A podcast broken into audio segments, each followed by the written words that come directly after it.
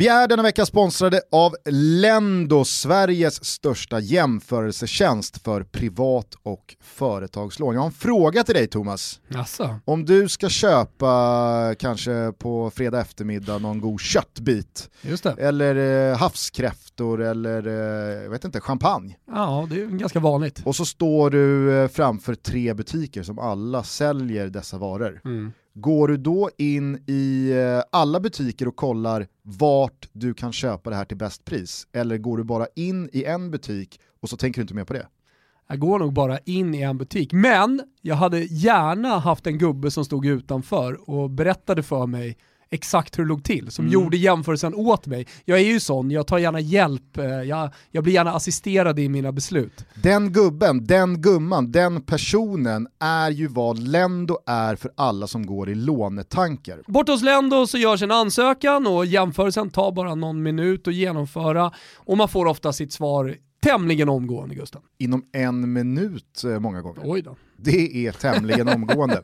En ansökan är kostnadsfri att göra. Man kan ansöka och jämföra lån upp till sexhundratusen kronor. Ansökan är inte bindande. Ja, men så är det. Och det ska påpekas också att det görs en kreditupplysning bort hos U C. Så det påverkar inte U C-score. Och sånt eh, som om man skulle liksom göra den här jämförelsen själv. Så går du i lånetankar, börja alltid på lendo punkt se. Tutto Balutto lyfter på hatten eh, gentemot Lendo och säger stort tack för att ni är med och möjliggör Tutto Balutto. Stort tack.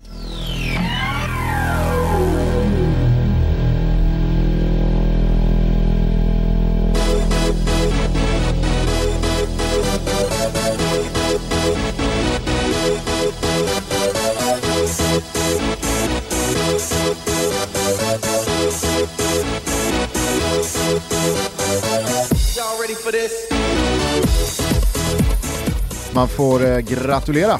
Tackar. På födelsedagen. Jaså? Ja, jag minns den dagen. Jag minns den som igår. hundratrettio barre fyller väl Gnaget idag? Jajamensan, föddes väl på Biblioteksgatan. Är det åtta? Eller... Är det Biblioteksgatan? Ja, Biblioteksgatan. Isidor. Isidor, ja. Exakt. Ja. Nej, men så hur, det, hur firar du? Eh, nej, men eh, jag hörde på Sveriges Radio, som jag gör på morgonen, P fyra. Och eh, då skulle A I K-familjen tillsammans med deras kock eh, ta fram, eller de har tagit fram en eh, trerättersmeny. Alltså väldigt så här corona-anpassat. Så alla kan då laga menyn, det finns recept på eh, hemsidan. Eh, och det var bland annat en tonfisk tartar som jag gick igång på. Men vi har ju även tattarmassariner, bara svart och gul. eh, kan man laga alldeles, eller kan man laga, men kan man baka alldeles själv. Så att eh, det blir tre rätter i Casa Wilbacher ikväll. Ja, jag såg eh, också vår gode vän Anton Elin hade länkat till eh, A I K-shoppen. Mm-hmm. De har plockat fram ett blåställ här nu med... Jajamän. Som är Gnaget-brandet. Det är väldigt Gnaget, det blå, blåstället. Nej, men det är klart det blir tre rätters. Ja. Hur, hur, hur är läget då? Det var en eh, späckad helg eh, fotbollsmässigt. Alla hjärtans dag igår. Mm. Eh, klappade ditt hjärta lite extra för någon spelare i något lag? Ja, men det klappar ju för Mario Balotelli som är tillbaka i Monza. Just det. Han har varit skadad, han spelade ju, gjorde mål direkt, så han har varit lite skadad sådär. Men det var ju megamöte, jag skrev det på Twitter också, det var ju megamöte mellan presidenten i Pisa, Knaster, och president Silvio Berlusconi. Knaster är en av världens fyrahundra rikaste män enligt Forbes. Så att dyngrik jävla americano-russo. Alltså man brukar ju prata om ital-amerikanare som eh, Rocco Commisso. Liksom. De pratar bronx-engelska och sånt där. Det här är då en Moskva-född amerikanare som eh, har gått den långa vägen via Harvard och eh, nu har, som alla sådana här Forbes fyrahundra rikaste män-gubbar, har någon jävla hedgefond. Ja. Knaster heter för övrigt Ken Rings yngsta son. Han kanske döpte efter coolt namn. Ryssen. Mm. Eh, härligt då. Eh, Balotellis E M-dröm. Ja, han spelar, han, det är två noll Knaster i bortamötet mot eh, Berlusconi. Eh, så att, eh, men eh, det pratade vi om senast. Eh, Mancini, han håller ju dörren på glänt, glänt i alla fall. Så att eh, blir det en fin vår här nu, Monza, man går upp i Serie A, så ah, man ska aldrig säga aldrig. Monza-matchen tar sig inte in i svepet, ah, utan där börjar vi någon helt annanstans. Är du med? Ja. Helgen inleddes i Spanien där finfina Cucho Codet Celta Vigo byggde vidare på monsterinsatsen mot omöjliga Atleti och släpade ut Elche på torget för att offra dem med tre ett. Vad ska det här sluta? Ja, säg det. Men för alla med lite livsglädje rekommenderar jag varmt att vila ögonen på de ljusblå från Galicien under våren som nu stundar. Det fortsatte smälla i Spanien när fredag blev lördag. Sevilla tog nionde raka segern, alla tävlingar inräknade, hemma mot Huesca. Barcelona förnedrade Alaves och Lionel Messi ser ut att ha prickat storformen lagom till C L-omstarten. Och Atletico Madrid, de darrade inte på manschetten borta mot Granada trots lika läge med kvarten kvar. Real Madrid ville inte vara sämre igår. Benz, Kroos och boysen hade lekstugan mot sorgliga Valencia och strax där bakom tog såväl Real Betis som Real Sociedad meriterande segrar borta mot Villarreal och Getafe. På tal om sorgligt, ljust är det inte i Pepe Bordalás skalle om nätterna, det vågar jag påstå. För något år sedan låg världen vid hans fötter, han kunde ta vilket lag som helst, han var den utvalde, den otrolige. Nu, ja, nu är det bara att ringa gamla Bournemouth-coachen Eddie Howe och fråga vad de ska göra med resten av sina liv. Alexander Isak med ny pyts, sjätte, senaste fem och nu är fjolårssäsongens målkvot tangerad. Oj, oj, oj, oj, oj. England. Liverpool såg ut att vara på väg mot en blytung trea borta mot Leicester, men på bara några minuter hade var Alisson Becker, nye mittbacken Ozan Kabak och Harvey Barnes vänt på steken och nu är topp fyra på riktigt i fara. Jag tycker James Madison sa något ganska kul efter matchen. Vi har också ganska mycket skador, vi pratar bara inte om dem. Manchester City förnedrade Spurs upp och ner, fram och tillbaka. Visst, Kanes frispark var värd ett bättre öde och med noll ett där hade detta kunnat sluta annorlunda såklart, men när allt var över så var Citys tre noll på treans växel i underkant. Soton inkasserade femte raka Premier League-torsken hemma mot Wolves, Fulham fixade blytunga pinnar borta mot Everton, Arsenal och Auba mosade Leeds på en timme och Manchester United fick bara med sig en poäng från The Hawthorns och matchen mot West Brom. Och på tal om bra sagda saker efteråt, Manchester United-journalisten Phil De Bruyne uppmärksammade paradoxen i Ole Gunnars uttalande om att han var nöjd med truppen men samtidigt inte tyckte Manchester United var en realistisk titelutmanare. Kanske det bästa som sagts i februari. Från De Bruyne alltså, inte från Bonkatten. Vi tar oss till Italien där allt gick med Inter och Conte för en gångs skull. Efter att ha kylt av sig från fingret mot Agnelli så krattade såväl Juventus som Milan efter sina förluster för breakchans Inter. Man tvekade heller inte utan firma Lula gick på knock och segern mot Lazio var både rättvis och imponerande. Nu är det svartblå serieledning inför Madonna-derbyt på söndag. Luktar det matchboll? Roma, Napoli och Atalanta med finfina segrar. Gattuso räddade nog jobbet. Roma kommer smyga med till nästa torsk mot en toppkonkurrent och Atalanta visade moral med en ett noll i nittionde borta mot Cagliari, som verkligen har allt emot sig för tillfället. Från Tyskland och Frankrike så rapporterar vi att... Hängde du med i den där eh, paradoxen från Ole Gunnar Nej, som eh, Philip De Bruyne eh, uppmärksammade? Ja, men det får nog förtydliga den. Jag vet inte om alla hängde med. Nej, men eh, Philip De Bruyne, han uppmärksammade då att Ole Gunnar Solskär i samma andetag som han säger att han är nöjd med truppen mm. också slår fast att Manchester United inte är en realistisk titelutmanare. Hur kan han då vara nöjd med truppen? Precis, det är det Phil De Bruyne konstaterar. Du kan inte som manager för Manchester United Nej. stå och säga att du är nöjd med din trupp men samtidigt inte påstå dig vara en realistisk titelutmanare. Då kan du inte vara nöjd ja, men med det truppen. Blir ju lite så, så här, jävla här, mitt vast, mål är inte... så vast sagt ja, ja. av Phil De Bruyne. Konstatera ja. det. Det här, men, det här går inte ihop. Det, han blottar sig själv och menar lite på att så här, men mitt mål är inte att vinna någon Premier League här, utan jag, jag är nöjd med den här truppen och det vi sysslar med, vad det nu är liksom, för målsättningen. Ja. Ja, jag tyckte bara att det var så jävla bang on mm. eh, att uppmärksamma en sån paradox från en Manchester United-tränare att ska du träna Manchester United, då, då ska du alltid ha inställningen att vi ska vinna ligan, vi ska gå långt i alla kupper vi ställer upp i. Det är det som är Manchester United. Vad ligger de efter City nu? En match mindre spelad, eller mer spelad va? Precis, United och Leicester parkerar på fyrtiosex. City är sju poäng framför med en match mindre spelad. Så att... mm. De är ju inte speciellt realistiska titelutmanare, alltså i och med att City har avgjort det mer eller mindre. Nej, och, och det är ju fint. Mm. Och jag kan absolut ställa upp på att Manchester United in i den här säsongen kanske inte skulle vara någon realistisk titelutmanare utan att det återigen skulle stå mellan Manchester City och Liverpool och allt annat. Det var hade du, varit en jätteknall.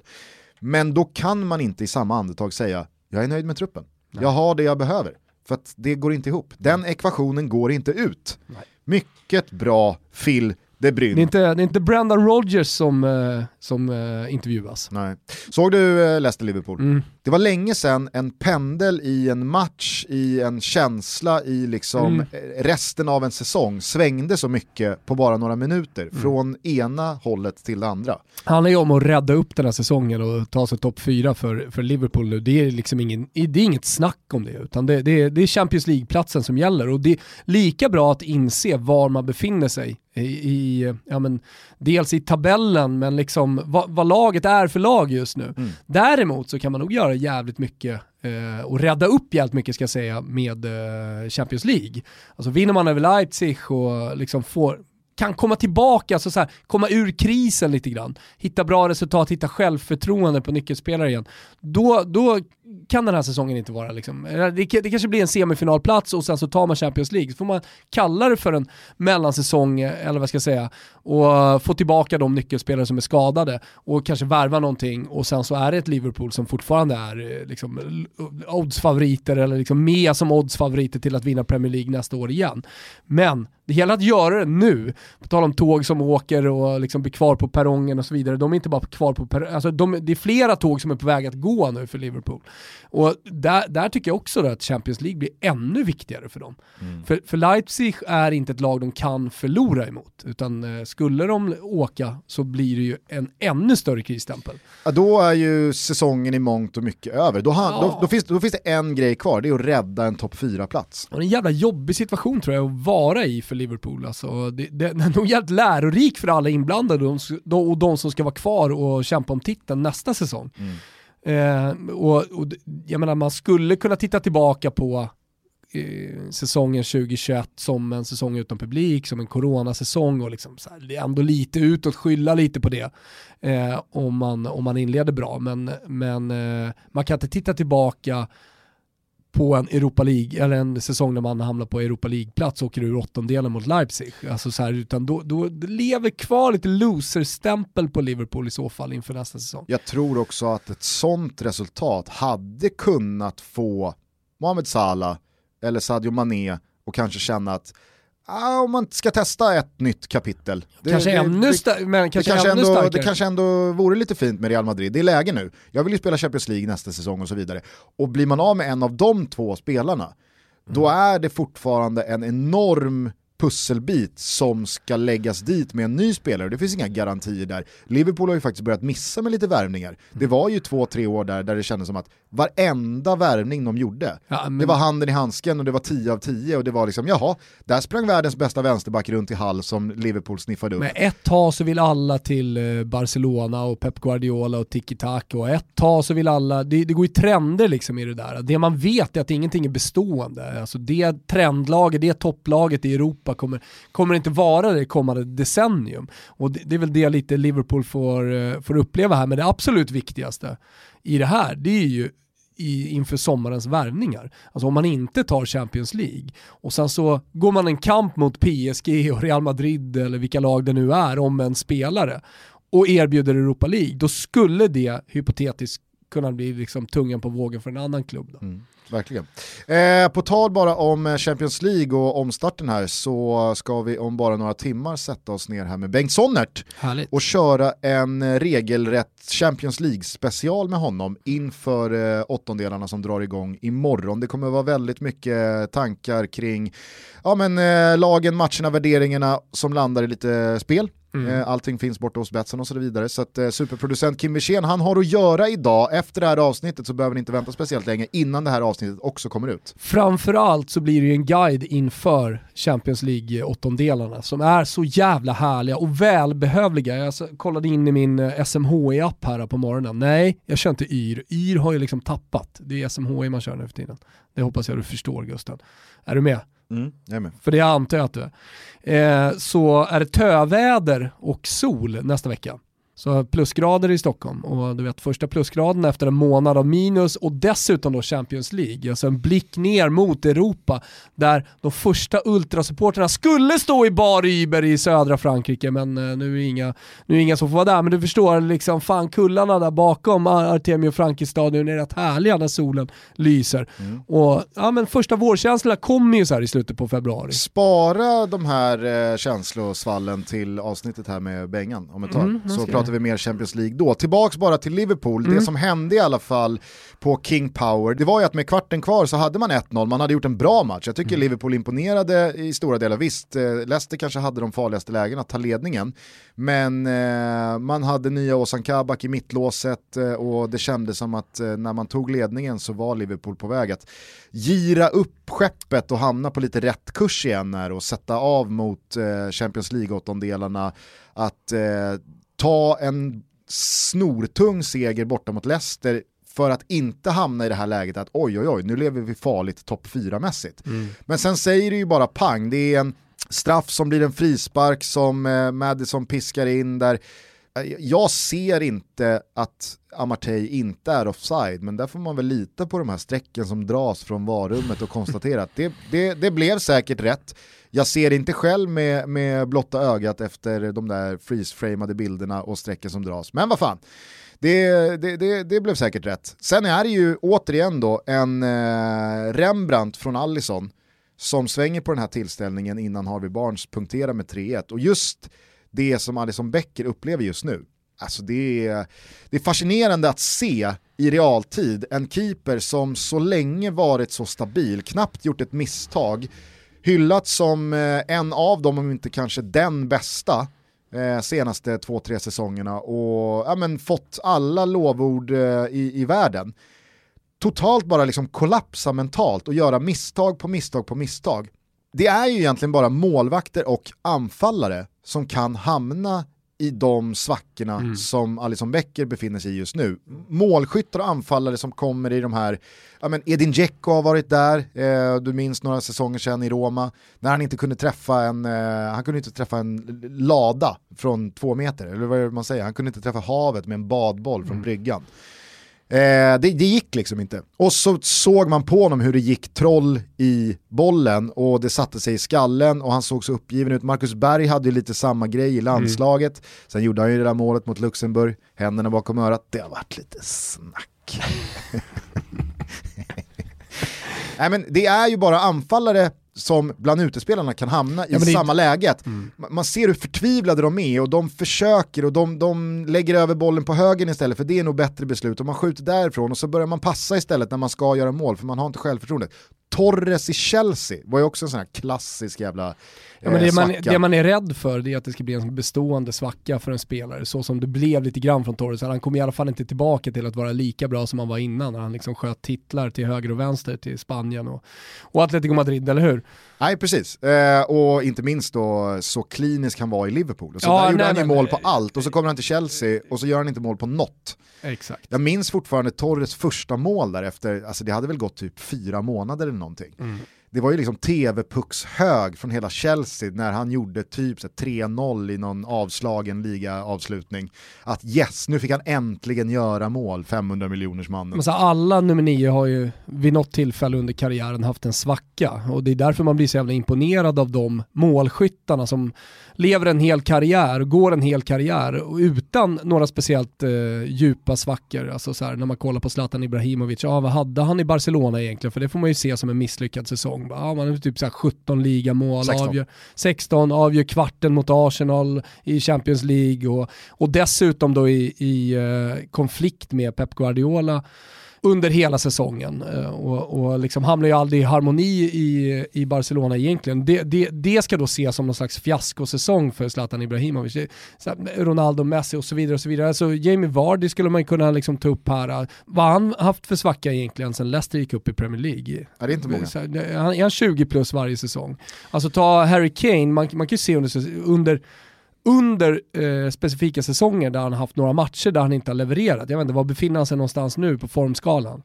Ja, nu har han ju precis kommit tillbaka här efter lite fotledsbekymmer. Ja, jo, men vad har han igen, gjort men... den här säsongen? Den här säsongen har han ju varit otrolig. Ja, skador emot då, att han liksom har levererat varje match. Så att, så här, man blir, när, när man pratar om liksom det mentala oket som de bär på, både målvakter och, och anfallare.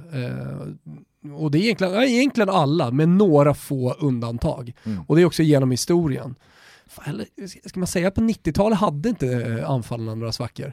Bombade inte alla jävla Crespo, Batistuta och gängen, Eng- Shearer och, och fan heter han, Christian Collimore och Cantona, de bombar de inte bara in, ja, men bombar de inte bara in mål hela jävla tiden. Ja, det är, det är i alla fall, det är i alla fall så man minns tillbaka på slutet ja. av nittiotalet. Att det fanns in, inga svackor. Nej, det fanns inga svackor men, för centertankarna. Ja. Men eh, det, det är då i alla fall tillfälle i alla så... fall att imponeras när man, när man benämner det, det, det tuffa att vara. Och det jag tycker är så fascinerande med Alisson Becker på samma linje här, det är ju att efter de där två helt hopplösa tavlorna mot City förra veckan och en insats som ja, men verkligen avgjorde titelstriden, och det, det, det var ju så, alltså Jordan Pickford har man lärt sig gör sådär ibland, och det finns andra målvakter där man, ja, men man helt enkelt konstaterar att ja, där har ju ingenting hänt, den här gamla hunden kommer inte lära sig sitta.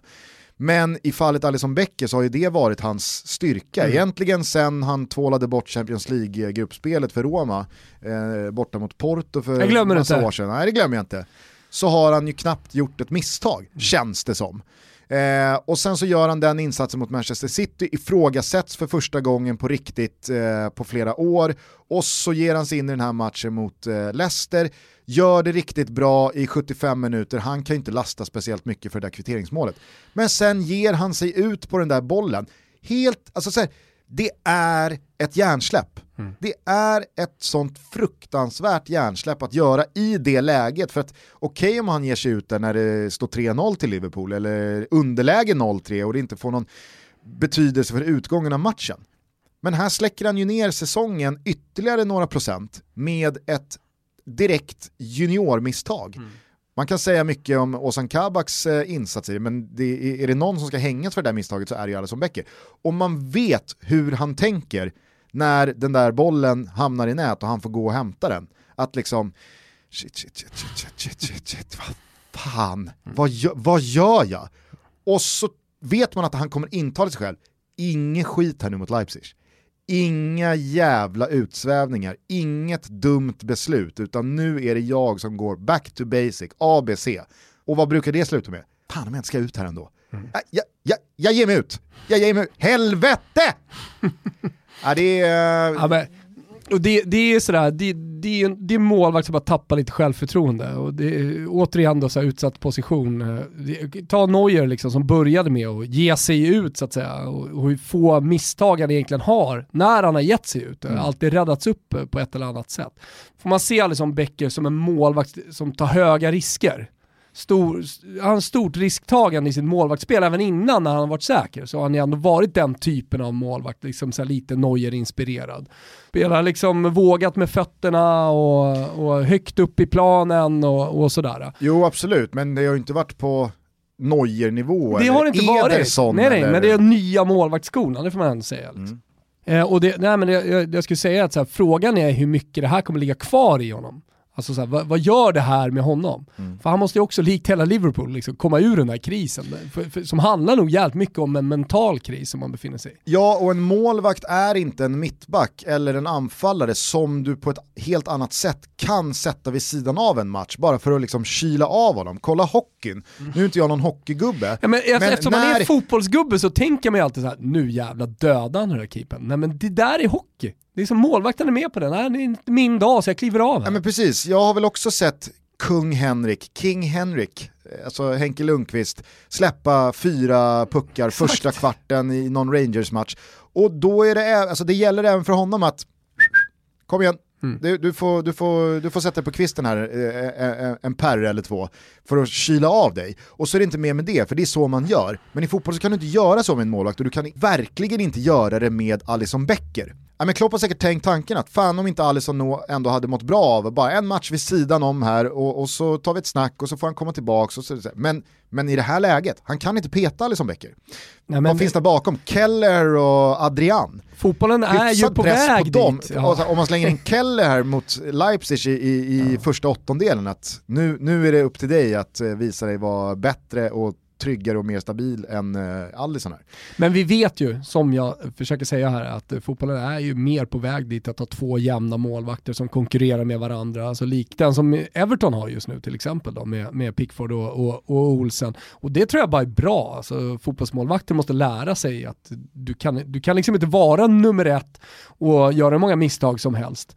Eh, nu är inte Liverpool li- riktigt där ju så, såklart, i och med att han är så jävla tydlig etta, men jag tror att om tio år så kommer vi se en helt annan attityd från tränarna och en helt annan vilja att, eh, att, eh, att skifta målvakt under säsong, kanske inte byta ut, dit kanske vi också kommer, vad vet jag, men, men så här, ser, man, ser man att en, en keeper har jävligt dåligt självförtroende, ja, men då, då kanske, kanske man hittar tillbaka till någon slags form också genom att vila och genom att känna att man har lite press bakifrån från en annan målvakt. Men det som jag tycker ändå sticker ut, det är ju att numera så känns det som att flera hamnat snett i sin målvaktsuppsättning med två jämna keeprar för att det kostar mer än vad det smakar. Det är väl egentligen bara Juventus som jag tycker har fått ut någonting väldigt bra av Buffon och Chesney, där Chesney blir bättre av att Buffon står en av fem ligamatcher och lite cupfighter här och där. Och Buffon är helt fin med att mm. jag kommer inte spela varje match, men när jag väl spelar så ska jag visa att gammal är äldst och att den här gubben kan än. De mår ju skitbra av sin etablerade målvaktsduo. Mm. Men kolla på Manchester United. Där har ju de snarare fått lida mer av att Henderson, Dean Henderson har kommit tillbaka då från utlånet till Sheffield United. De Gea, ja, men då börjar snacket gå efter varje misstag att nu, nu får det fan räcka med De Gea, in med Dean Henderson, och så kommer Dean Henderson in och får chansen, tvålar in någon påse efter två minuter, ja, tillbaks med De Gea, och så börjar det där bara snurra. Chelsea, Kepa Arrizabalaga, världens dyraste målvakt genom tiderna. Ja, men det, det är ju den största floppen genom tiderna. Och nu minns han, nu ska, nu ska allting ordnas här när vi hämtar in eh, Mendy eh, från, från Frankrike. Ställer sig i, i kassen, gör det bra ett par matcher. Men sen börjar han också skena iväg, släppa ett par billiga och göra ett par konstiga insatser och ta ett par idiotiska beslut. Och då börjar man helt plötsligt, fan om man inte ska satsa på Kepa igen. Och så mm. tror jag han känner att, vad fan, vad, vad, nej men vänta här nu. Är det jag som är ett eller inte? Mm. Så att det är ju faktiskt... Men där tror jag, där tror jag faktiskt att Chelsea skulle må bra av någon slags rotation mellan målvakterna, i och med att det inte är en tydlig etta. Så, så att eh, Tuchel ger chansen beroende på match och läge. Men eh, när du nämnde Juventus där, ska det ju sägas att det är ju en perfekt ålders erfarenhetskombination. Med eh, Chesney som eh, de, dels liksom accepterar läget att det är som det är. För att det är en av världens bästa, kanske världens bästa målvakt genom tiderna som står bakom honom. Och han kan tycka att det är lite skönt. Alltså har du ett läge med två målvakter som står i respektive landslag, typ Olsen och, och Pickford. Det blir en lite mer pikant rivalitet, eh, skulle man kunna säga, på träningen. Alltså det, det, det är ju inte Chesney och, och Buffon eh, nere och liksom eh, kör målvaktsträning i, i Turin. De är helt... De vet precis var de har varandra och var, var situationen är i klubben. Olsen vill ju stå varje match till varje pris, samtidigt som Pickford blir, säkerligen blir sur och, och sådär, så vill visa sig nästa träning. Jag vet inte vad som är bäst, men, men jag konstaterar att ska man ha någon slags rotation så är det en jävligt, ett jävligt bra läge som, som Juventus sitter i. Jag tror att när Buffon sitter på bänken så hoppas han att Juventus håller nollan och att Chesney gör en riktigt ah. bra match. Och när Chesney sitter på bänken så känner han exakt likadant. Han tycker det är kul när Buffon håller nollan borta mot Barca, applåderar det och tycker att det liksom är kanon. När Jordan Pickford sitter skadad vid sidan om Evertons matcher, han vill ju att Olsen tvålar in två bollar och att Everton torskar, så att mm. han har en enklare väg tillbaka. Och jag tror att samma sak gäller Kepa, Mendy, Dean Henderson, De Gea. Alltså, De Gea vill ju inte att Dean Henderson spikar igen och är Peter Panter på linjen när han väl sitter vid sidan mm. om. Och, även och, och det, är så... ju ingen, det är ju ingen sund konkurrens då, för att även fast det kanske sporrar målvakten att bli bättre, så går det ju emot vad hela liksom fotbollen går ut på för det laget, nämligen att vinna som ett lag ihop. Absolut, men samtidigt så tror jag att så här, en sund eller då osund konkurrenssituation eh, kan, eh, kan påverkas av ledarskap. Så även om det utifrån ser ut som en ganska osund konkurrenssituation, så skulle, man, skulle med rätt ledarskap man kunna få det till en ganska sund konkurrenssituation. Trots allt så lever ju målvakterna med varandra. Lever ju sitt egna lilla liv med sin egna lilla verksamhet, Gustav. Ja, det blir i alla fall en eh, Alisson Cam i matchen här mot Leipzig. Jag har eh, båda ögonen på brassen. Hur står sig hur... Cams nu för tiden? Nej, men helt okej okay ändå. Jag tycker det har åldrats dåligt sen det kom som nytt grepp inom fotbollen. Zlatan Cam var väl det första Sverige liksom fick i, i Cam-väg. Ja, det var det. Men, när var det? Var det i Barca? Nej, det var efter. Oh, kanske var P S G? Nej, nej. nej det var nog fan. Ja, det, det kan nog ha varit tidigare än så. Alltså. Det kan ha varit innan. När såg du en Cam senast? Snackades inte om en Conte-Cam nu när han var avstängd och satt på läktaren? Jag såg lite bilder från en sån... Alltså det finns ju alltid Cam, så att säga, produktionsbolagen som har rättigheterna som sänder. De, är, de har ju såklart alltid en, ja men då, om, på tal om pikant, om läget är pikant för Conte och han sitter på läktaren, ja men det är klart att de har sett en kamera på honom för att bildproducenten skulle kunna ta in honom vid någon slags känsloutspel. Och så det var väl, men när man verkligen så kan välja... Alltså där måste ju faktiskt fotbollen, och det är liksom alla rättighetsinnehavare tillsammans, börja blicka lite. Det, alltså jag tycker verkligen det på de, på de amerikanska produktionerna, dels i racing, kanske framförallt i racing, men, men även N F L och så vidare. Alltså att, att du kan välja vad du vill ha för vinkel, vad du vill se. Alltså med de stora tv-apparaterna som finns idag så skulle man ju till exempel kunna vinkla in, det kan jag göra med min Samsung-tv, jag kan vinkla in en, en, liten, en liten cam så att säga på en annan match. På samma skärm. Men fan vad sjukt. Men även som titta, second screen. Fan vad sjukt att sitta och titta på bara Alisson i matchen mot Leipzig. Nej, men det, det, det, är, därför jag, det är därför jag säger. Såg du matchen? Den... Såg du Leipzig-Liverpool? Ja, jo men det gjorde jag. Fast jag, jag, jag, jag körde Alisson-cam. Nej, men du kör ju den second bara, screen såklart. Jag kollade bara ja, honom. Mm. Ja, men an, antingen så kör den liksom på tvn om du tar en second screen. Eller så kör den på datorn eller paddan eller vad det nu är. Ja. Eh, det var väl en eh, topp Cam som fällde honom i E M tjugohundrafyra. Utan den så hade, så hade de inte upptäckt spottloskan med Christian Paulsen. Ja, det kanske var så. Mm. Också eh, helt rätt att så här, vänta, Totti spelare, det är klart vi sätter en Cam på honom. Fan vad bra han var där. Men det var, ju det, men det var ju det som fällde honom mm. i just den turneringen.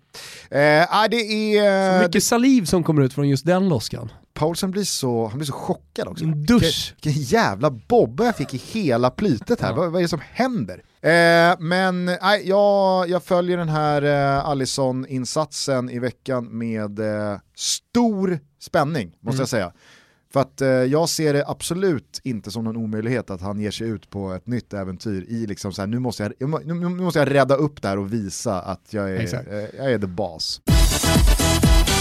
Vi är sponsrade av våra vänner på K-Rauta och nu är det återigen färgveckor. Med tjugo procent rabatt på ett utvalt sortiment av tapeter och färg. Äntligen! Ja. Det är ju såklart ingen slump att K-Rauta slår upp färgveckorna igen här nu när vintern går mot sitt slut och våren står i antågande. Ja, men du tänker att eh, ny färg kan göra underverk hemma, eller hur? Precis, både invändigt och utvändigt, och som om inte färg vore nog. Det finns även en jäkla massa fina tapeter. Ja, ja, nej, men alltså tänk väggar. Tänk att ni ska göra om lite hemma. Tänk att ni ska göra lite fräscht. Eh, där finns under färgveckorna riktigt bra priser på täck, papper och tejp och som du sa, tapeter, färg och så vidare. Hos K-Rauta så hittar du allting du behöver antingen i deras fysiska varuhus runt om i vårt avlånga land eller på k rauta punkt se som är öppet dygnet runt. Välkommen in där så hjälper K-Rauta dig att möta våren med nya kulörer om det så är via färg eller tapet. Det är inte allt, Gusten. Det finns en sak till och det är viktigt. K-Rauta tävlar just nu ut måleriverktyg från Ansa. Måleriverktyg såklart. Till ett värde av tusen spänn. För att tävla så går man såklart in på Instagram. Man berättar vad man planerar att måla om i tävlingsinlägget och så gillar man K-Rauta och Ansa underscore måleriverktyg. Ni ser allting på Instagram. Tävlingen pågår på Facebook också fram till den första i tredje. Fyra sköna vinster i potten, Gustav. Vi säger stort tack till K-Rauta för att ni är med och möjliggör Tutto Balutto. Stort tack. Eh, mer från eh, svepet som eh, berördes här. Eh, ska vi ta oss till Italien? För där var det ju en eh, högintressant helg än en gång i toppen. Vilket jävla break för Inter. Ja, det var ju drömhelg för dem. Alltså, det får de helgen innan, veckan innan derby, derby di Milano tänkte jag säga. Men det är ju derby della Madonnina som man alltid behöver benämna det som. Men eh, att, både, att både Juventus torskar och eh, att de ja, dels har Lazio liksom med lite häng sådär, men att Milan åker på chockförlust borta mot Spezia. Det var ingen, var liksom ingen i Interland som kunde drömma om. Om man tänker tillbaka lite på Inters säsong också, så har det varit så jävla mycket upp och ner. I ett läge så var det lite kris i, i Inter, och det diskuterades flitigt någon månad innan jul om att Conte skulle få sparken och sådär. Och nu är man där. Jag var inne på Betsson här och kikade. en sextio står de i att vinna, och för att översätta det till procent då, så är det väl typ sextiotvå någonting eh, att, att vinna Scudetton. Och sen därefter ligger faktiskt Juve och sen Milan på typ tjugo femton. Eh, men eh, det, det är också, det är också så här en, en uppvarvning likt Bayern München lite grann så här. Ja, men nu dödar vi det här. Det är nu vi kommer. Det är nu tåget går. Det är nu vi ska vara bra. Det är nu vi ska sätta oss i position inför våren. Och de har gjort det så jävla bra. Mm. Och fått lite hjälp också. Men, men inte bara hjälp. Det handlar ju om att överleva när, när det är ett tufft spelschema också. Det handlar om att eh, liksom hantera skador och allting. Och, och, och jag menar, det har funnits inte. Det har funnits skador. Det har funnits... Eh, Ja, men en situation med Christian Eriksen som man inte trodde var möjlig att lösa, men som Conte fick rätt till slut, ska man säga. Alldeles oavsett lite grann så här, vad som händer den här säsongen, så fick jag ju faktiskt rätt. Många kritiserade Conte, eh, nu tog det annan augusti, men många kritiserade ju Conte för hans behandling av Eriksen. Hur kan han inte få ut max? Ja, men nu får han ju faktiskt ut det han vill ha av Christian Eriksen. As a person with a very deep voice, I'm hired all the time for advertising campaigns. But a deep voice doesn't sell B two B, and advertising on the wrong platform doesn't sell B two B either. That's why if you're a B two B marketer, you should use LinkedIn ads. LinkedIn has the targeting capabilities to help you reach the world's largest professional audience. That's right, over seventy million decision makers all in one place. All the big wigs, then medium wigs, also small wigs who are on the path to becoming big wigs.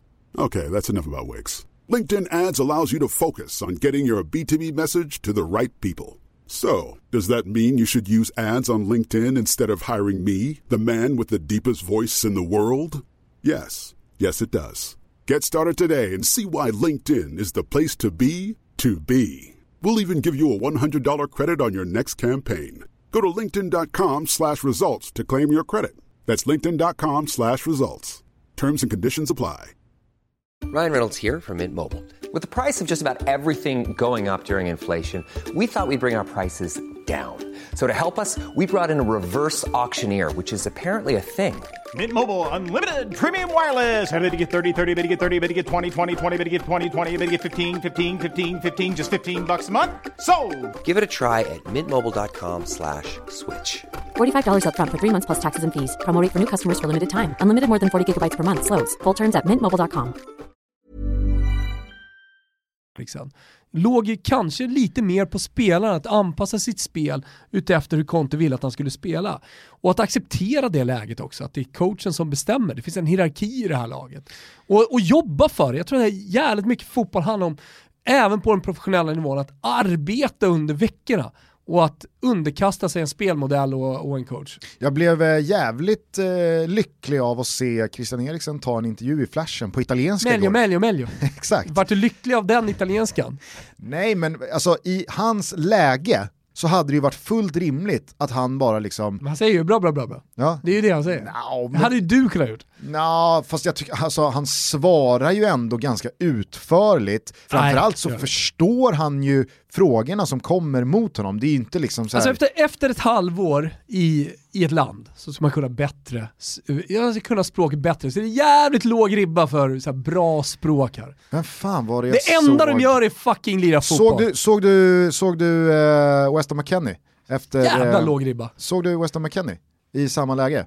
Nej. Han uh, ska göra en intervju i Flashen och så börjar reporten prata på italienska. Och han bara spärrar upp ögonen. Så att han, man hör reportern, oh, sorry, sorry, eh, translator, translator. Så att, alltså, där har du ju ändå en skillnad. Visst, ja, jänkare är jänkare, de, så, de, så, de, så, de skiter ju i alla andra språk.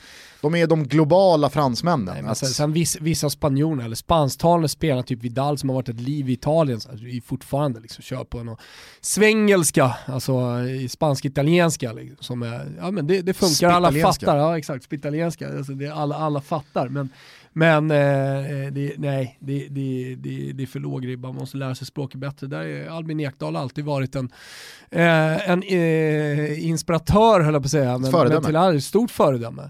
Men svenska spelare generellt sett är jävligt bra på att lära sig språket när de kommer. Okej, okay, jag har inte mycket till övers för danskar överlag. Men låt mig bara tycka att det var lite pikt och roligt att Christian Eriksen med det året han haft bakom sig i Inter och Italien. Hur länge har han varit där? Ett år.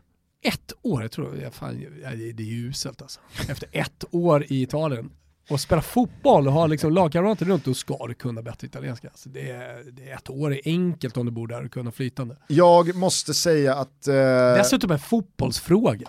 Herregud. Melio, Melio, Melio. Jag måste, jag måste ändå säga att jag imponeras av Inter här i den här matchen och i det skedet man är. Visst, man har bränt Champions League-bron, man har bränt Coppa Italia-bron, man blev ju faktiskt avklädda av Juventus i semifinalen. Ronaldo har en stor kväll i Milano i första mötet och sen så var det ju en nedstängning defensivt. Det var så jävla imponerande att se, måste jag säga, De Ligt och Demiral i returen. Hur de bara stoppar Lukaku och Lautaro i fickan och låter Inter ha bollen och vet att det, det här kommer sluta noll noll. Mm. Vad ni än gör så kommer vi hålla nollan. Man skickar in Chiellini i sista minuterna för att liksom, bara som ett extra fuck you till att ni trodde att det var stängt. Här kommer bommen också. Mm. Eh, alltså visst, Inter har ju satt sig i en situation, Conte har satt sig i en situation där man också måste kräva en Serie A-titel av dem för att det ska delas ut ett en, ja, men jag en, förstår. En Scudetto blir ju ja, men... mer än godkänt, ja, såklart. Men tar man inte Scudetton så blir det här... under godkänt. Ja, ja, men jag vi... tror vi har haft den här diskussionen där jag var väldigt tydligt inne på att just eh, alltså att det är Scudetto som gäller. Mm. Alltså att man satsat så jävla hårt och kollar man på liksom den lilla ekonomiska krisen med Inter till försäljning och sådär som har blivit uppmärksammad under januari, eh, så, så, så förstår man också hur, hur jävla mycket pengar Inter har satsat på att faktiskt ta den här Scudetton. Och det är ett Ett lit, alltså så här, det är ett läge, det är läge det här, den här säsongen med Juventus som byter tränare. Och man visste att allt inte skulle sitta. Det skulle inte bara vara slakt rakt igenom och vinster liksom borta mot mittenlag för Juventus den här säsongen. Och kanske läge också i de direkta mötena att vinna. Så ja, det, det, det, det är såklart så. Alltså, det är bara Scudetto som gäller. Och Milan, alltså med, med det projektets liksom styltiga framfart de senaste fem och tio åren, ska, alltså det, det ska inte ens vara en konkurrent för, för Inter den här säsongen. Nej. Det jag skulle landa i alla fall var att jag tycker att det är så signifikativt för ett mästarlag att se ut som Inter gör just nu. Mm. För att när Milan står för hela säsongens sämsta insats där ingen spelare ens kliver fram individuellt, det är väl Donnarumma som gör ett par riktigt svettiga räddningar som håller nere de där siffrorna och att matchen lever ja, till eh, två noll-målet i, i slutet av den. Men annars så är det ju det, det är ju en total kollaps av Milan, mm, där ingenting fungerar. Och jag tycker Juventus insats mot Napoli, den är så, den är så stressat forcerad att vi ska bara åka och slå Napoli som har så mycket skador och så brandskattat lag här. Och så ställer de ett väldigt starkt lag på banan, men man vet att de har lite Porto i bakhuvudet och så får de en, en straff mot sig, underläge, och så blir det ännu stressigare. Så ser du Ronaldos miss i början på andra halvlek från jättenära håll på, på volley där, där han sätter den rätt i, med rätt skopa. Ja. Där får man ju känslan av att alltså hela kroppsspråket, hela, hela känslan i den situationen är som att klockan står på åttionio, mm, men den står på fyrtiosju. För det finns den här liksom, kom igen, vi, vi måste stressa in mm. en kvittering här. Det är inte det här systematiskt inoljade, vi är ett lag som kämpar vi bara på här och gör vårt jobb så kommer chanserna komma, det finns tid, alla spelare är i slag, alla vet vad de ska göra, utan här blir det lite så här, skicka bollen mot Ronaldo var han än är och så faller man in i det mönstret igen. Medan Inter, där tycker jag att ju längre den här Serie A-säsongen har gått, desto fler spelare har liksom hakat på och satt sig i första vagnen, mm, med en individuell toppform. Det som i inledningsvis kanske var väldigt mycket Lukaku, Lautaro och Achraf Hakimi som dundrade fram längs högerkanten. Liksom. Precis. Det Barella. Kolla De Frey och mm. Skriniar, hur, hur stabila de ser ut bakåt. Handanovic tycker jag ser stabilare ut än på länge. Nicolo Barella. Mm. Vilken jävla... ja, men drömspelare att ha i laget. Alltså, man, man älskar att kolla på hans inställning när han spelar. Det är som en Gattuso två punkt noll. En Gattuso som faktiskt kan spela riktigt bra fotboll också. Och gör poäng. Och igår... alltså, man tänker spelartypen kanske inte gör speciellt mycket poäng. Fan, krigar så jävla hårt och liksom ligger bakom väldigt mycket av eh, förarbetet liksom, till målen. Kanske vinna boll, kanske slå den första passningen. Men sen är han där framme också. Och igår så tycker jag att Perisic och Brozovic också ah. förtjänar att lyftas. Eriksen har vi redan varit inne på. Sen det där frisparksmålet mot Milan i cupkvarten. Snacka om så här mental... Nej, det blev ju som vändning för honom. Ja, vändning för, för hela hans säsong. Nu vill han ju ha bollen och folk ger honom bollen. Och han är liksom, det, det, är, det är verkligen en, en speluppläggare som styr. Men stor jävla cred till Conte. Ja, absolut. Att... Och då tycker jag ändå det, det är mest imponerande med Inter... Och det som jag tycker gör att de där en sextio, dryga sextio procentens chans att de tar den här titeln nästan borde vara ännu mer, för att de har sån jävla de har sån, de har sån vass bredd också, med tanke på att de inte ens ska spela något kuppspel här under våren heller. Det är väl typ att både Lautaro och Lukaku skadar sig emot att det här slutar med, med titeln. För där, alltså, jag, jag tycker inte Alexis Sanchez eller någon annan kan fylla några skor längst fram. Men ser man mittfält och neråt, Gagliardini och Young, och det finns Sensi, alltså det är här, hur många spelare som helst som inte Vidal, som inte ens är i laget igår, men som är superredo att kliva in när det behövs. Mm. Det är toppform, är precis rätt läge på säsongen, individuellt på spelarna och kollektivt sitter, kollektivet ska jag säga sitter, äh, ja men så, som det där väloljade mas- maskineriet som det behöver vara, som alla egentligen eh, liga, ligasegrare och, och liksom titelvinnare ja, men har. Alltså det, det, det kännetecknar egentligen alla. Alltså det, är någonting, det är någonting som verkligen funkar. Man ser att dels samspelet och eh, kamratandan höll jag på att säga, men liksom att stämningen är god, omklädningsrummet är mäktiga, intakt och så vidare. Mäktiga kamratandan. Fan, det är kanske det som gör, det, det, det som är synonymt för alla titelvinnare, liksom, kamratandan. Säga vad fan man vill om taktik och numerärer, fyra tre tre, fyra två tre ett och alltihopa. Så jävla viktigt med kamratandan. Ledarskapet, det är fan allt i fotboll. Så du har en sportchef bra som fan, betala för kamratandan. Kan du pröjsa för kamratandan så är det värt en miljard. Du och Kimpa Bergstrand hade ju haft en bra lunch när ja, vi ja. landade i kamratandan. Riktigt bra som lunch. Ja, ja.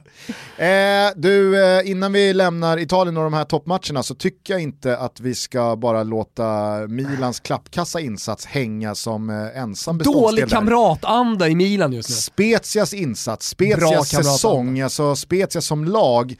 Det var inte många spelare som jag hade någon sån här jättetydlig relation till när de tog steget upp här. Vincenzo Italiano som tränare var inte heller någon som jag kände till sådär utan och innan. Va, va, vad kan du säga om det här laget som ändå förtjänar att lyftas en mm. gång för alla i Tutto Balutto? Ja, men det var nog många som såg matchen mot Milan och liksom hajade till, som inte har sett Spezia senaste säsongen, som rattade in den här matchen bara för att se Zlatan Ibrahimovic dunka in två baljor. Eh, att eh, Saponara fanns, alltså eh, en spelare som spåddes en lysande framtid men som sen hamnade, hamnade inte i, alltså, han lyckades inte i topplagen, så han hamnade i ja, men så här, Fiorentina typ, eh, mittenlag och sen då hela vägen ner till eh, Spezia, men som är erfaren och som upplever en sen vår på karriären. Alltså han står för erfarenheten och sen så är det liksom eh, spelare som är, i, inte har spelat i Serie A speciellt mycket tidigare, så att det, det är egentligen osannolikt att de ska liksom, komma in här och göra en sån bra säsong. Men återigen, och det är där vi landar idag Gusten, det är kamratandan. Italiano får ju så jävla mycket lovord nu. Och det spås liksom en lysande framtid i större klubbar och så vidare. Men, men jag, alltså, man ska nog vara lite försiktig med honom och vad han kan göra med ett större lag. Men vet, du vad, vet du vad Vincenzo Italiano behöver göra? Nej. Han behöver se upp så att han inte går samma väg som Pepe Bordalás i Getafe och Eddie Howe i Bournemouth gjorde. Nämligen att sitta för länge på det och tro att erbjudanden och min aktie kommer bara bli bättre och bättre för varje säsong som går. Alltså det han gör med Spezia nu, visst, det är klart, kör på en säsong till och gör det du ska. Men sen måste du agera på att du står i den kurs du gör. Mm. Håll med mig. Ja, jag håller med. Kolla Eddie Howe för fem år sedan. Ja, men det, det var ju liksom eh, Englands eh, nästa stora tränare, och han, skulle, han kunde välja och vraka i princip bland storklubbarna när eh, Manchester City inte hade satt Pep, och Manchester United eh, letade med ljus och lykta, och Arsenal skulle gå vidare från Arsene Wenger, och ja, men du, du, du kommer ihåg den här tiden. Eddie Howe, han var ju fan på alla släppar hela tiden. Pratade ju för, förbundskaptens jobb och hela mm. balletten. Mm. Ja, han satt kvar för länge i Bournemouth. Det gick åt helvete, man åkte ur. Och sen dess har inte Eddie Howe fått ett jobb. Nej, men Pepe Bordalás med Getafe, backar bandet ett år. Man slår ut Ajax i Europa League, och man är med i toppen och krigar om Champions League-platser, och det är liksom, ja, men det här är the next big thing. Han kan, han kan göra vad han vill. Nej, men... Träffade Adam Pintorp igår på Tegelödsvägen, Simon, så är det. Getafe.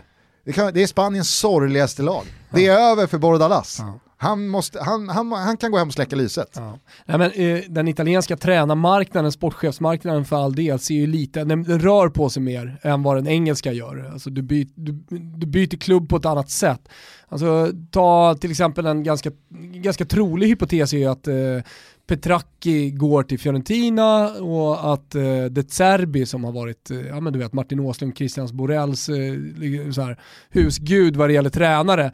Eh, Pep Guardiola har hyllat honom, andra tränare har snackat om att De Zerbi, han spelar minsann en av Europas bästa fotboll.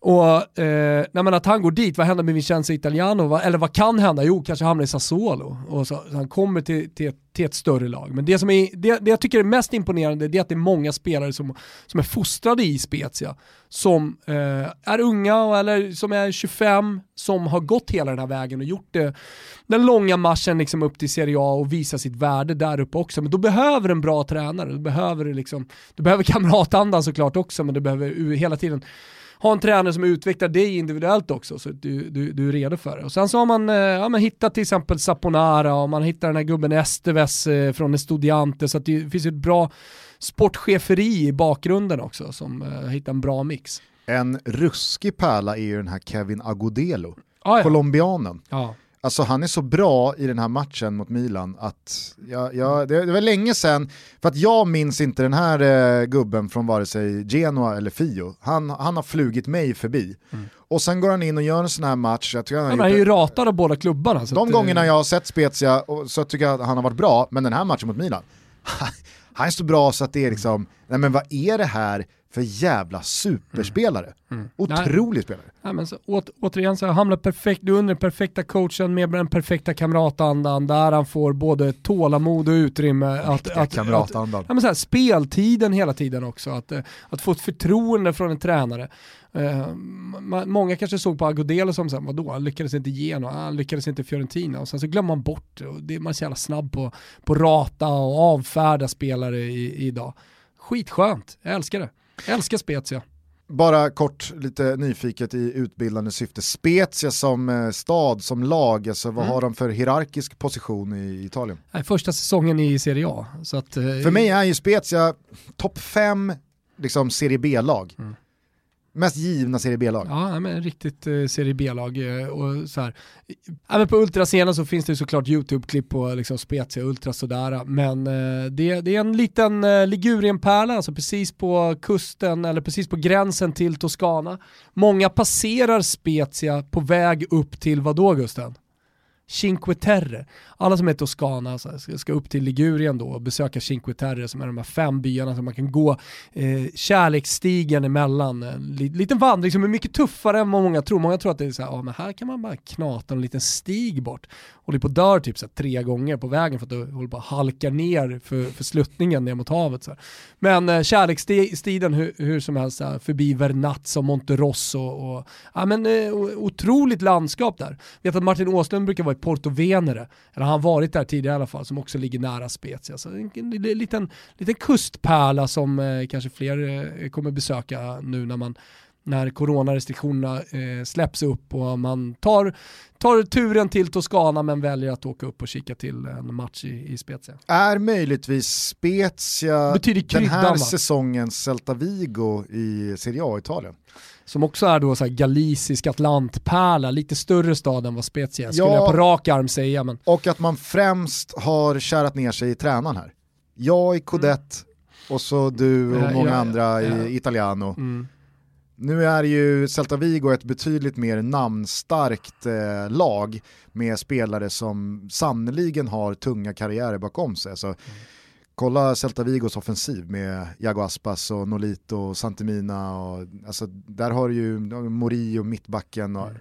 det, det, det är ett helt annat eh, demografiskt lag eh, än eh, vad Spezia är. Mm. Men just den där känslan av att det är en kamratskap, det är en spännande tränare.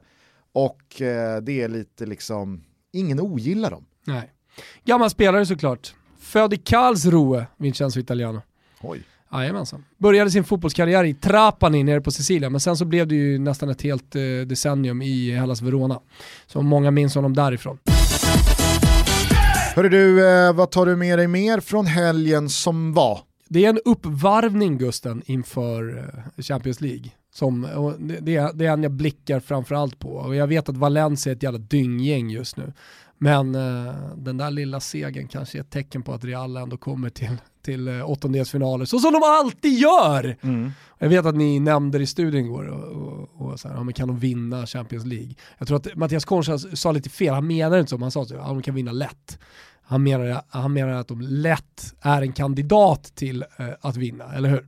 Ja, men det är väl alltid Real Madrid, för att är det någonting som de kan göra som väldigt många andra lag i det här skedet av turneringen inte kan göra. Bara skit i ligan och sen göra det bra i Champions. Ja, men framförallt så är det ju liksom, jaha, då öppnar vi garderoben och så tar vi på C L-kostymerna. Ja. Ah, just det, den här kavajen, den sitter ganska bra fortfarande. Så, nu har vi svidat om och så har vi på C L-stassen här. Mm. Vad har ni på er? Atalanta. Mm. Och så står ju Gasperini där med någon ful jävla Erea-sipp och undrar, är jag också bjuden eller vad är det här? Ah, det är, visvisst, nu är inte Atalanta-Real Madrid-matchen den här veckan utan nästa. Men... står en sipp med tveksam kvalitet. Exakt. Nej, jag, jag, jag har också lite den där vibben, för jag tycker att Atletico Madrid, de gör, de gör i La Liga den här Champions League-våren ännu mer intressant eftersom de har avgjort den. Så att de kan ju, alltså de har ju skaffat sig så pass, de har ju skaffat sig en sån stor poängbuffert i ligatoppen att nu har ju de fullt fog för att gå all in Champions också. Mm. För att ligaspelet kommer de ju lösa ändå. Yeah. Medan Real och Barca vet att vi kan rädda den här säsongen på ett sätt. Mm. Och det är att vinna Champions League. Tror du att Real... lägret, och då menar jag liksom alla inblandade från spelare till supportrar och liksom president, myser ganska mycket när Atletico Madrid leder. Jag vet att det finns en, en rivalitet mellan, mellan Atletico och Real och jag ska absolut inte avfärda den, men att det inte är Barcelona som går och vinner. Nej. Eftersom det finns en ständig liksom, titeljakt de klubbarna emellan. Men hörni, vi ska prata mer om Champions League-våren i nästkommande avsnitt som bara är några timmar bort, tillsammans med den fina, otroliga och sylvasse Bengt Sonnert. På tal om kamratanda, det blir, vi utlovar mycket kamratanda i det avsnittet. Verkligen. Kamratanda är det också i C L-Toto, vår nystartade liga på resultattipset punkt se som vi gör tillsammans med Betsson. Bra priser, gratis att vara med. Gå in på resultattipset punkt se. Precis, och då ska man alltså pricka in rätt resultat i de här åtta åttondelsfinalerna mm. som nu stundar. Och så är det poängliga, det är inte knockout utan vi kör hela våren. Så att eh, det här blir jävligt roligt. Börjar då imorgon. Mm. Eh, som Thomas sa, man går in på resultattipset punkt se och reggar ett konto om man inte redan har gjort det. Och sen är det bara att fylla i sin kupong och joina ligan. Mm. C L-Toto. Gå in på C L och så kommer ligan ligga där. Precis, där ska vi ha roligt tillsammans. Men du, eh, innan vi stänger ner butiken, det är ju Svenska Cupen senare den här veckan som drar igång. Ni ser alla matcher på C More. Lägg där till utbudet av La Liga och Serie A med den stundande Milano-derbyt på söndag, så fattar ni att det är på C More det händer den här men det, veckan. Det, Milano-derbyt är ju eh, lite tidigare. Kör ni, kör ni st- tidigare studio? Ja, vi öppnar upp Fotbollssöndag i Europastudion oh, redan eh, fjorton trettio tror jag. Du har, jag har tänkt på en sak. Fan vad varm i kläderna han har blivit, eh, Fantomen. Ja. Alltså så här, han, första gången han gjorde liksom stor tv, även om ni har gjort Fotbollslabbet under en tid och liksom sänt på Fotbollskanalen och, och sådär, så, så, så var det ändå en spänd Fantom. Jag tyckte om det, den lilla nervösa Fantomen, men, men nu, du vet, när han är varm i kläderna. Tänkte du på det senast? han gick liksom in och pekade i graferna som Marcus Oskarsson. Han liksom så ägde scenen där i, där, där i C-more-studion. Gåshud, total gåshud. Han är ju också nybliven singel och har flyttat tillbaka till Stockholm också. Skojar du? Nu, alltså när coronan släpper till hundra procent, då är ju Fantomen livsfarlig ute på gatorna. Eh, nej men så att eh, det är på C-more det händer den här veckan, eh, minst sagt. Jag skulle bara ta pulsen på dig kring då eh, Svenska Cupen och börja där vi slutade, nämligen med A I K:s födelsedag och så vidare. Vad har du för känsla kring den svenska tävlingssäsongen som nu är igång? Fan, jag tyckte Bayern såg, eh, de såg spännande ut mot Norrköping. Jag såg delar av den matchen. Ja. Du vet att jag lägger väldigt lite vikt i, i träningsmatcher och de här tidiga innan Svenska Cupen med åtta byten i, i, i halvlek och sådär. Det, det, det är så här, jag kan kolla på det för jag tycker det är mysigt och för att det inte finns någon konkurrens på tvn. Men jag, ligger, jag gör ingen värdering i om det ser bra ut eller om det ser dåligt ut. Utan nej, men det ska bli kul att se Svenska Cupen för då, kommer det, då, då, då är det på riktigt. Och då kommer vi få se helt andra prestationer av, av kanske lag då som har gjort det sämre i de här tidiga träningsmatcherna. Jag kan bara, liksom, vill, vill ha mina tidiga tankar kring vissa av de större lagen.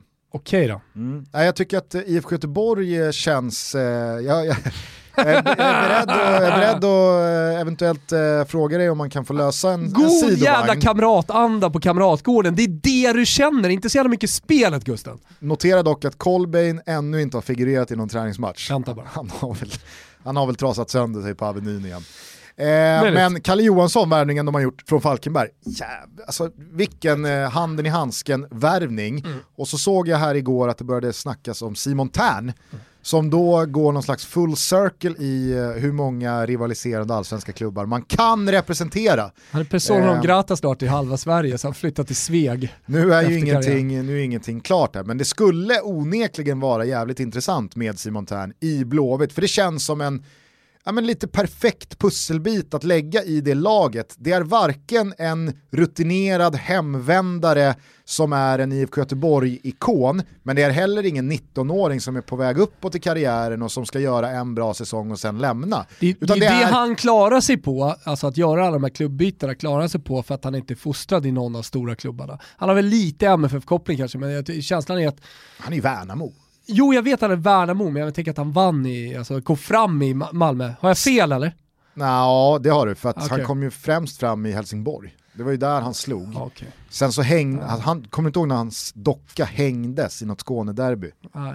på Olympia tror jag. Okay. Jo, men det spetsar ju till det lite kanske ännu mer då, att jag säger att han är Malmö. Eller ja. Så förknippad lite med Malmö. De vann väl, han vann väl en hel del och man trodde helt mycket på honom i så här, ja men bli ett utlandsproffs och landslag och ja men filio d'arte som han är till Jonas och sådär. Men Värnamo är ju annars fotbollssveriges Sveg. Helt ofarligt. Helt liksom meningslöst. Noll eh, rivalitet. Det, det, det, det, som, det, det, det är det han klarar sig på, det är det jag menar. Ja. Han kan vara i alla de där storklubbarna som han har varit i. Jag tycker i alla fall att det är den typen av spelare som I F K Göteborg har saknat lite. För senaste två åren så känns det som att de har bara byggt med två typer av pusselbitar. Eller de spelarna Antingen... som har varit han har varit lite för dåliga.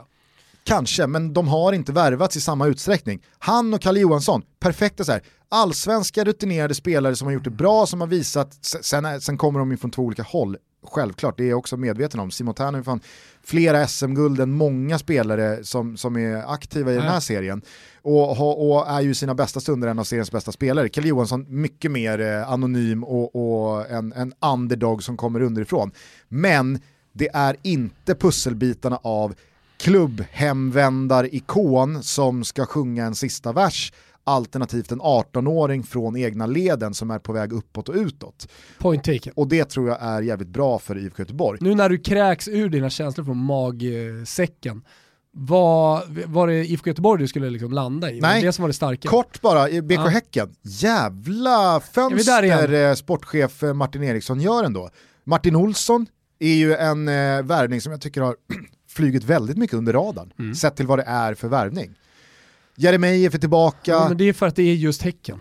Kanske. Då flyger allting lite under radarn. Så har det väl varit mycket fokus på deras, deras övertagande av Kopparbergs Göteborg och mm.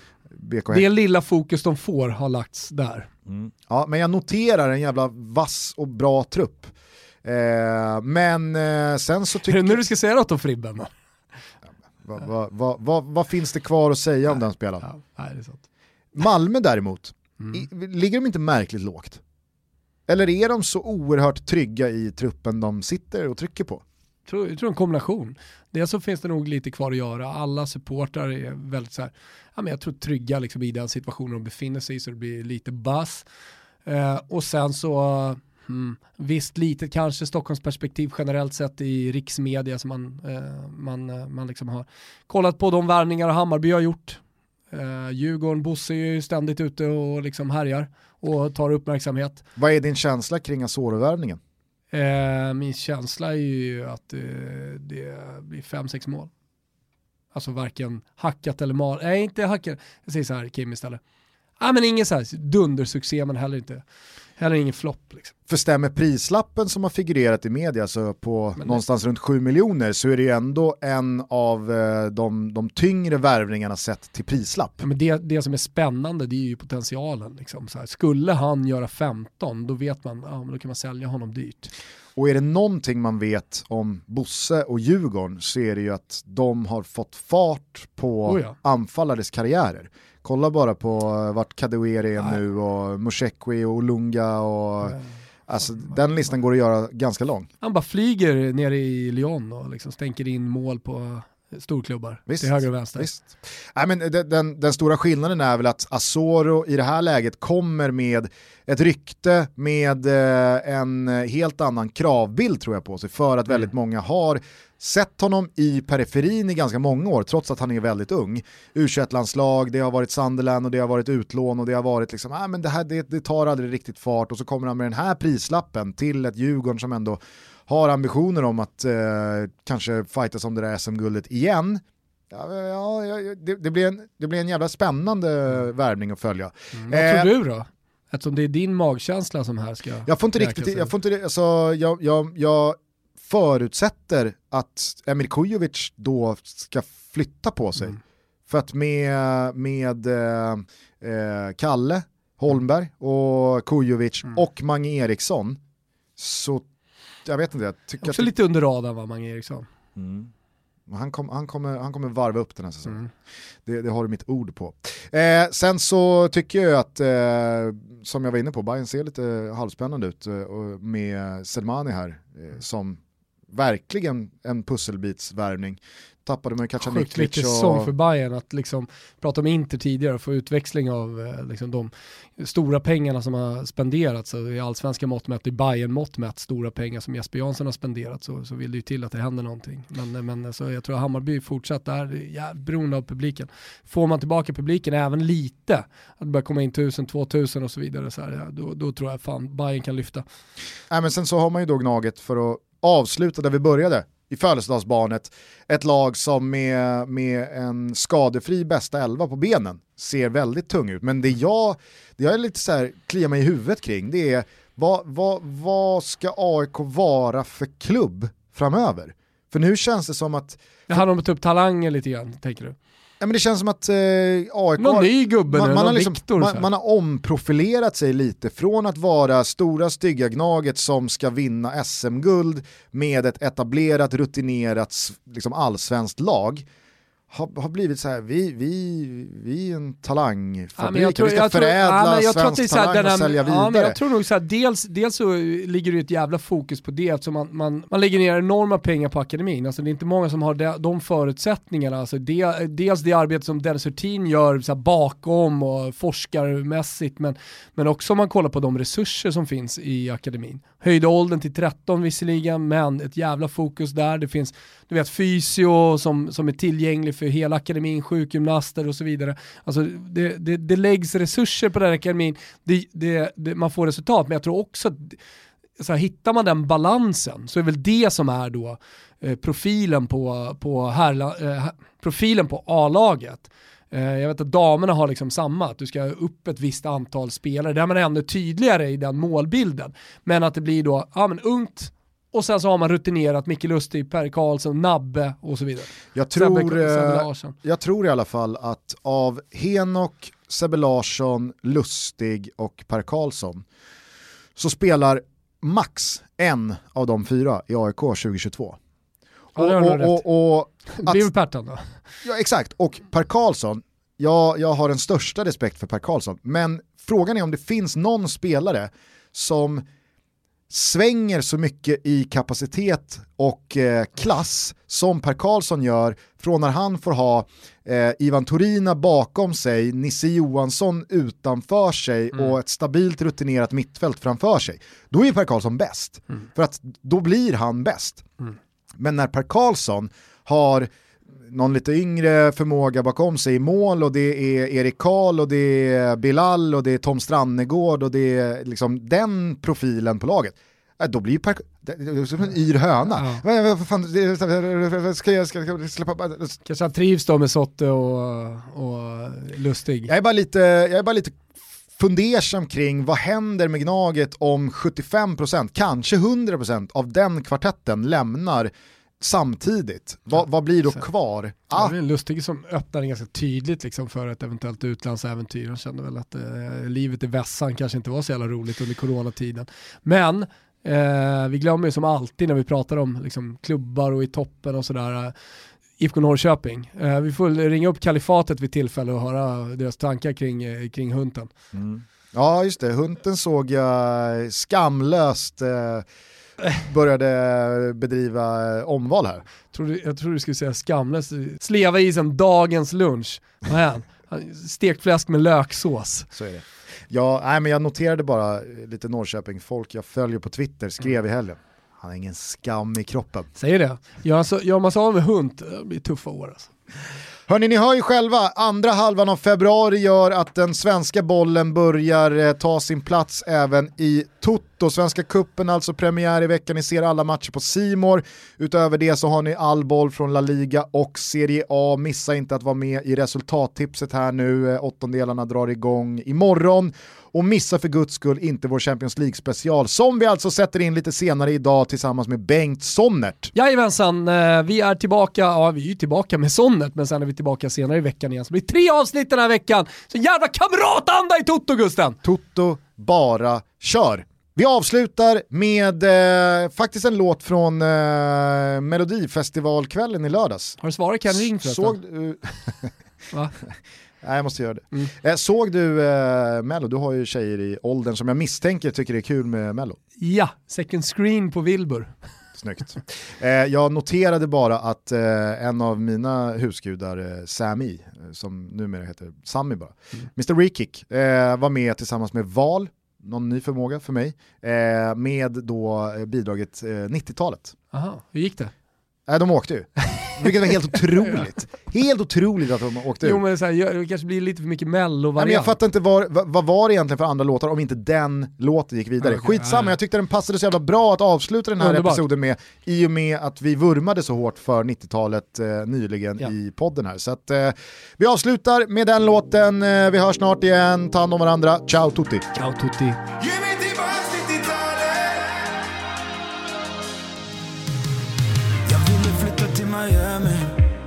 Stora drömmar, liten grabb, du tog hand om mig. Alltid någon som man var kär i.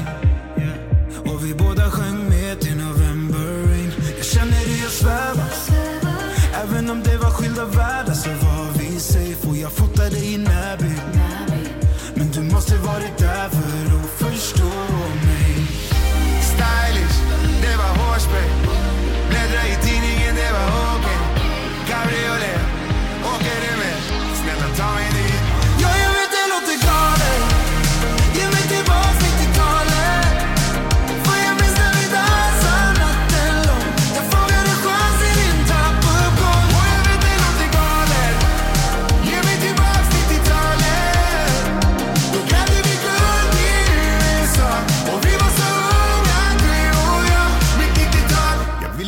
Till L A då.